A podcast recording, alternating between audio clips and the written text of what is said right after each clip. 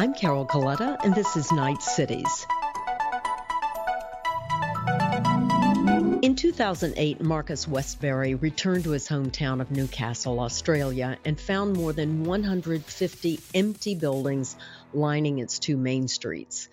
Three years later, the world's largest travel publisher, Lonely Planet, named it one of the top 10 cities to visit in the world. His new book, Creating Cities, tells the story of how Newcastle went from empty to thriving. The situation you found in Newcastle in 2008 is sadly not unusual in a lot of U.S. cities. There are a lot of empty buildings and too many downtowns and center cities.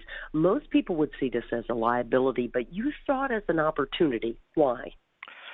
Well, it goes back to the very personal experience that I was actually having at the time, which was that I wanted to start a project in one of those spaces, and I found it incredibly frustrating to get access to it or to them. Um, partially due to you know, partially because of absentee landlords, partially because people had given up trying to rent properties, partially because of bureaucracy. There's a whole bunch of reasons. But um, I've always known a community of people that are very active and want to try things and want to do things. And so for me, all of those empty spaces looked a lot more like lost opportunities than, you know, a crisis. And, um, you know, the model that we ended up setting up was about trying to address that.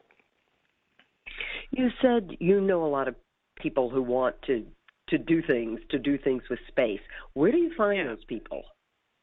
Um, well, I, I, guess it's partially my background is that I've, I've, worked a lot in sort of DIY arts, culture, media projects. But in general, these days, it's not hard to find people that want to do things. I mean, I think social media makes that very easy. It's not, um, you know, it's not massively complicated. I mean, we, we, we put a call out on Facebook, and we, you know, for for the first wave of Renew Newcastle projects, we had, you know, 10 or 11 times the number of applicants than we had properties. So, um, and that's been consistently the case. Everywhere in Australia where we've run a Renew project or program, there's always been you know, many, many, many more times. Even in the smallest of towns where, you know, there's not a huge population, there's many more people wanting to do things than there are vacant spaces. So um, I've, I've never found that's an issue. I think um, the challenge is to kind of, you know, make it easy for them. Mm-hmm. And how did you make it easy for them? So uh, yeah, I mean that's kind of the you know um, the nub of what we ended up getting to, which was the, there was a whole bunch of problems that we kind of diagnosed as to what was wrong with the city at the time. Um, a lot of bad incentives, a lot of um, you know sort of confusing bureaucracy that people didn't understand, and the basic problem that um, for a lot of property owners, it had reached this sort of death spiral where it wasn't really worth doing anything with their property because it was going to cost them more to do something with it than than um, they would ever earn, or they would certainly earn in the short term from making it available. So we set up a not-for-profit company called Renew Newcastle, and basically what the, that organisation does is it knocks on the doors of lots of private property owners and convinces them to lend us their properties so that we can lend them to a creative or community project of some kind.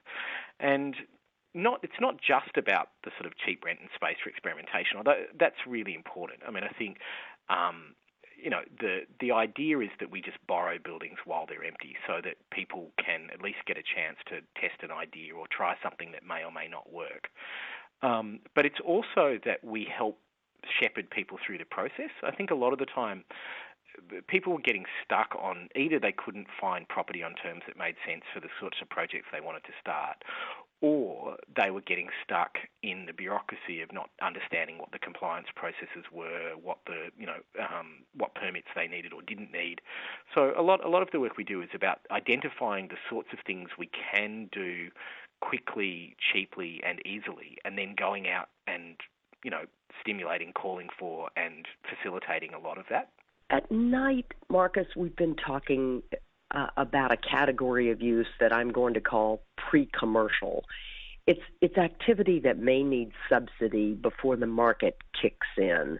I'm wondering in in in the response you had to this lending program, in effect, lending property to people who yeah. would who would put it to use uh, quickly, cheaply, easily. Was that typically? Is that typically? What again? Does it fit into this pre-commercial category, or is it something that in fact is quite commercial that that would stand on its own and and earn revenue to support it? From our point of from our point of view, we don't. We, we were, were very clear really early in the piece that we didn't care whether your idea was commercially viable or not. So we were looking for projects. We were looking for community projects as much as we were looking for, um, you know, commercially viable businesses. We had some basic criteria that you had to be doing something original. You had to be making what you do, um, and that was actually like practically. It actually came out of partially a you know a kind of a creative context, but it also came out of a practical desire to not be competing with existing businesses in the city. So we're trying to stimulate a layer of original activity as opposed to you know just more shops selling the same stuff.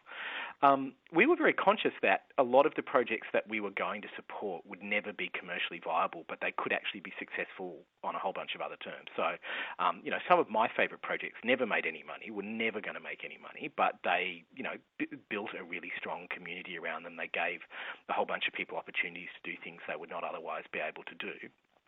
And then at the other end of the spectrum, um, I think we support we have supported a whole bunch of, you know, uh, we're up to somewhere in the order of 30 or 40 projects that have come through the program and are now either owners of or um, you know have commercial leases on buildings in the city. So they're, they're, they're ongoing um, viable businesses and a lot of them probably didn't know that they were. I mean, you know, like I, mean, I think sometimes we sort of we get over prescriptive. Like we, we demand that everyone has a business plan and knows where they're going to be in three years' time. And a lot of the case, we actually found that supporting people who were willing to kind of open-endedly experiment with an idea actually meant that they found a path to viability that wasn't necessarily the one that they were, you know, starting out looking for. So I think um, I think there's an intrinsic, particularly in communities where there's a lot of vacancy and you know places are run down. There's an intrinsic value to stimulating activity, uh, but over and above that, then out of that, often what emerges are, is a bunch of commercially viable stuff, and at the other end of the spectrum, what emerges is things that are valued by the community in such a way that the community you know, through philanthropy, through subsidy, through through sweat equity, you know, um, continues to maintain and sustain them even if they don't make money. What kind of intensity of activity over what period of time is required to attract market interest to these uh, previously vacant places? I don't think there's a simple formula for that. I, I, don't think there's there's one answer to that to that question because we found, you know, we, we, through Renew Newcastle and Renew Australia, we've done projects that have sat in isolation. Um, we've done projects that have been part of a cluster of 20 or 30 projects. Um, obviously, a cluster, like bringing bringing things into proximity with each other creates all sorts of benefits, and and brings in foot traffic and activity, and then attracts investment, um, you know, big and small, and you know, financial and non-financial investment. Um, but also we found this value like there's often value in a standalone project. Like you know if you if you if you get one project you know in the early days of renew newcastle we had one project that was isolated. It was you know about a mile away from the the other projects that we we put down and, and it was in a, a part of town that was you know quite a different dynamic. And yet by seeding that project it started to seed a little cluster of activity around it as well. So um, I don't th- I don't think there's one there's one answer to that. Um, I do think there's a huge value in shifting perception. So if you if you can change the perception of a place from a place where you know the narrative of Newcastle in 2008 was one that basically said, look, you know, you don't want to go there. It's depressing. You know, it's you, you'll be sad. You, you, you'll be disappointed with how it's going backwards and, and where you know where the city's going. To change that to a narrative of one that says, you need to go there. You know, you need to go and check out because there's all this new stuff that's opening, things that are happening, and, and, and there's there's life and there's activity. Um, that is a real catalyst, I think, for changing the you know the fortunes of the place and encouraging new investment in all of its forms. In your book, Creating Cities, which is wonderful, by the way, uh, is it out in the U.S. yet? It's not. Well, it's um it's available. Um, we were selling it through Amazon, but we're currently in the process of negotiating with US agents and publishers about re-publishing uh, it over there. So um, you can order it from us, but um, uh, hopefully it will be picked up by a US publisher. Okay, and us is uh, creatingcities.net, just the website. Okay. Yeah, we, okay, we great. It it, it's a terrific book, and in it you write, "Being from somewhere can become a powerful resource. That distinctiveness, or even a particular local quiche uh, that might once have been a liability is now an asset if handled well. What has changed to make that so? Well, I think the world's much more connected. I mean, I think you know. I mean, I, there's there's you know there's a bit of a subtext in the book about that, that. You know, I grew up in a secondary city in Australia on the other side of the world, and I'm having this conversation with you now. And um, you know, once upon a time, that would have been impossible. You know, like just the the technological and you know. Um, you know, the cost of, of that conversation would have been, you know, improbable. Um, so you know, the, there's a huge value, and there's, there's two layers to that. I think one is that increasingly it's possible to do anything from somewhere to anywhere. And what we found is that a lot of the projects that have become viable and sustainable, uh, you know, that are that are you know uh, commercial businesses and, and self-perpetuating nowadays that we've helped seed, are ones that are a little bit different to the ones that came a generation before them. They're not high street retailers, although they're occupying what were once high street retail shops. They're often um, they're makers or creators or designers or um, you know artisans or whatever they may be. But half of their audience walks in the, the, door, and the other half is online and all around the world.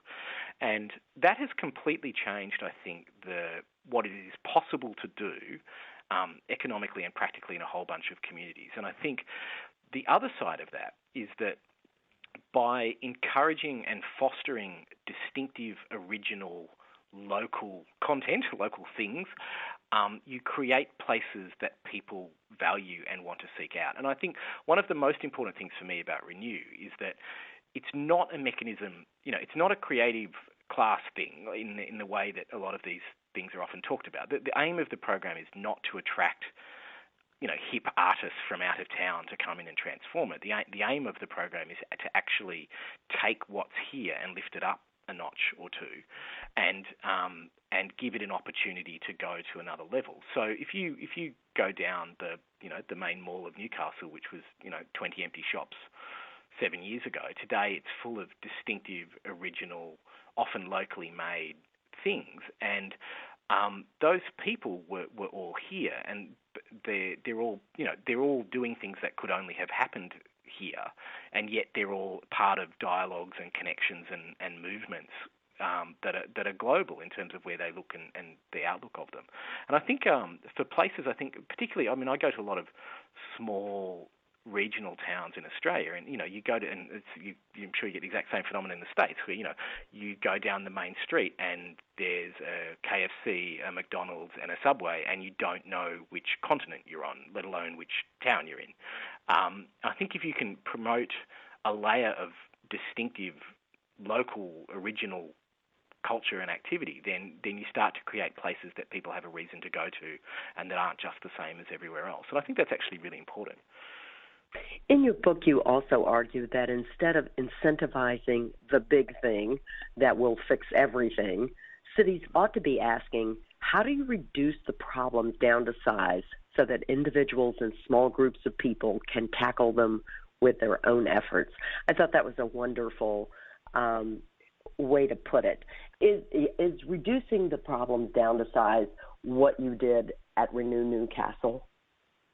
Yeah, I mean, I think um, there was sort of a realization moment. I'm not sure how well I captured it in the book, but somewhere early in the piece, you know, I realized that there would there was a big debate happening in the city about what the big thing that was supposed to fix everything was, you know, and so there's been big debates in the city about um, infrastructure and you know changing rail lines to light rail and you know, you know building mega developments and you know all of that sort of stuff. That every you know the big fix question of um, what the you know what the one big project that's going to roll the dice and save everything is. Um, and I, I kind of you know if you if you read the local press and you followed the local news, that was that was the level of debate we were having about what could and should happen in Newcastle. Um, if you walk down the street, there was a really basic um, a much, much more fundamental basic problem, which was that people who had imagination ideas and wanted to do them here weren't. And I think to me, that's the base layer from which any city or town or community builds up. I'm not saying that the big things aren't important. I always have to be a bit careful because sometimes I come across as a, you know, total skeptic about those things. I do think big infrastructure is important, but um, you know, you can't wait for it. You can't. I mean, you know, like I've, I've got a I've got a running joke that the big scale revitalisation of Newcastle is three to five years away, and it always has been. Like it's always something that's going to happen, um, but it never actually gets here. And so I think you have to start from the assumption that what you can do today, tomorrow, the next day, and the day after that is is the first thing you need to do. And and you know, in the meantime, in the background and above that and around that, you have all the debates about the big fixes. But um, if you've got a if you've got a place where the people that are there who want to do things aren't doing them, um, you've got a you've got a, a really fundamental you know, uh, a much more fundamental problem and a much easier problem to fix, I think, than um, some of the, that sort of big scale thinking. What was the biggest hurdle you faced in reusing Newcastle's empty buildings? Um, they, they, were varied. I mean, surprisingly, I mean, you know, as, as is documented in the book, I mean, we, we sort of we were lucky. You know, we were lucky in that often when we hit hurdles that were um, seemingly impassable, we, we, we ran into uh, ran into the right people at the right time and managed to work out our way through them. Um, there are there, there are there are issues. So there are buildings in this city. Some of the best buildings in the city. There's buildings I love that I can never do anything with because there is no cheap way of fixing them up. Like they're, you know, they're heritage listed buildings. They're, you know, you're spending millions before you can make them safe. Um, so we ended up often working with, you know, bad 80s buildings, not gorgeous you know, 18th, no, sorry, 19th century buildings um, that are sitting, still sitting, rotting while we've been doing all this stuff around them. Um, there, so there are those kinds of issues. Um, there were issues with.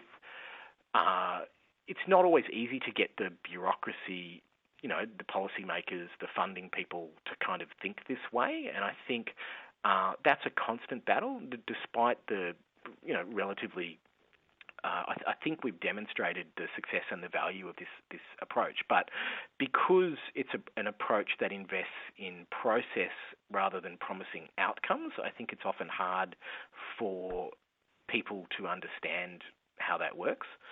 Um, we obviously needed the consent of private property owners to lend us their buildings, but we've been able to convince them to do that 70 something times now. So um, that's you know, a, a, lot of the practical problems we had to solve were about thinking through the issues from the property owner's perspective. Like, why, why are they? Why is that building sitting empty? Well, it's sitting empty because there are some bad incentives that the property owner is responding to.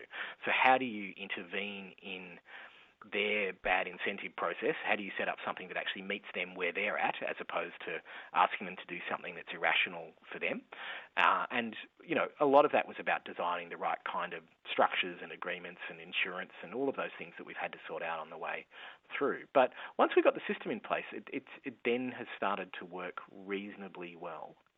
Marcus, again, I think your book, Creating Cities, is a terrific contribution to the uh, literature for people who are ready to change their cities and make them better. I really appreciate the work you've done in Newcastle. I presume you're doing that now in additional cities.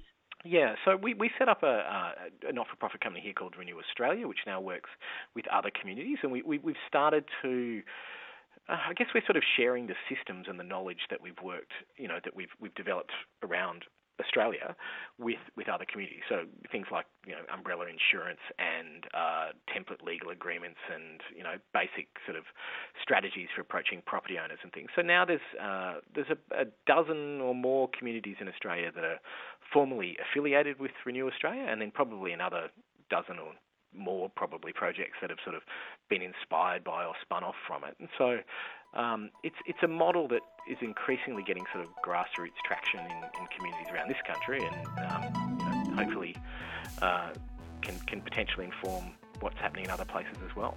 Well, I think it will. Thanks so much for being our guest on Knight Cities. Thank you very much. Marcus Westbury is the author of Creating Cities. You can follow us on Twitter at hashtag Knight Cities and at C. Coletta. Sign up for our newsletter at knightfoundation.org forward slash podcast to get the five things you should know from this interview and others. You've been listening to Knight Cities. I'm Carol Coletta.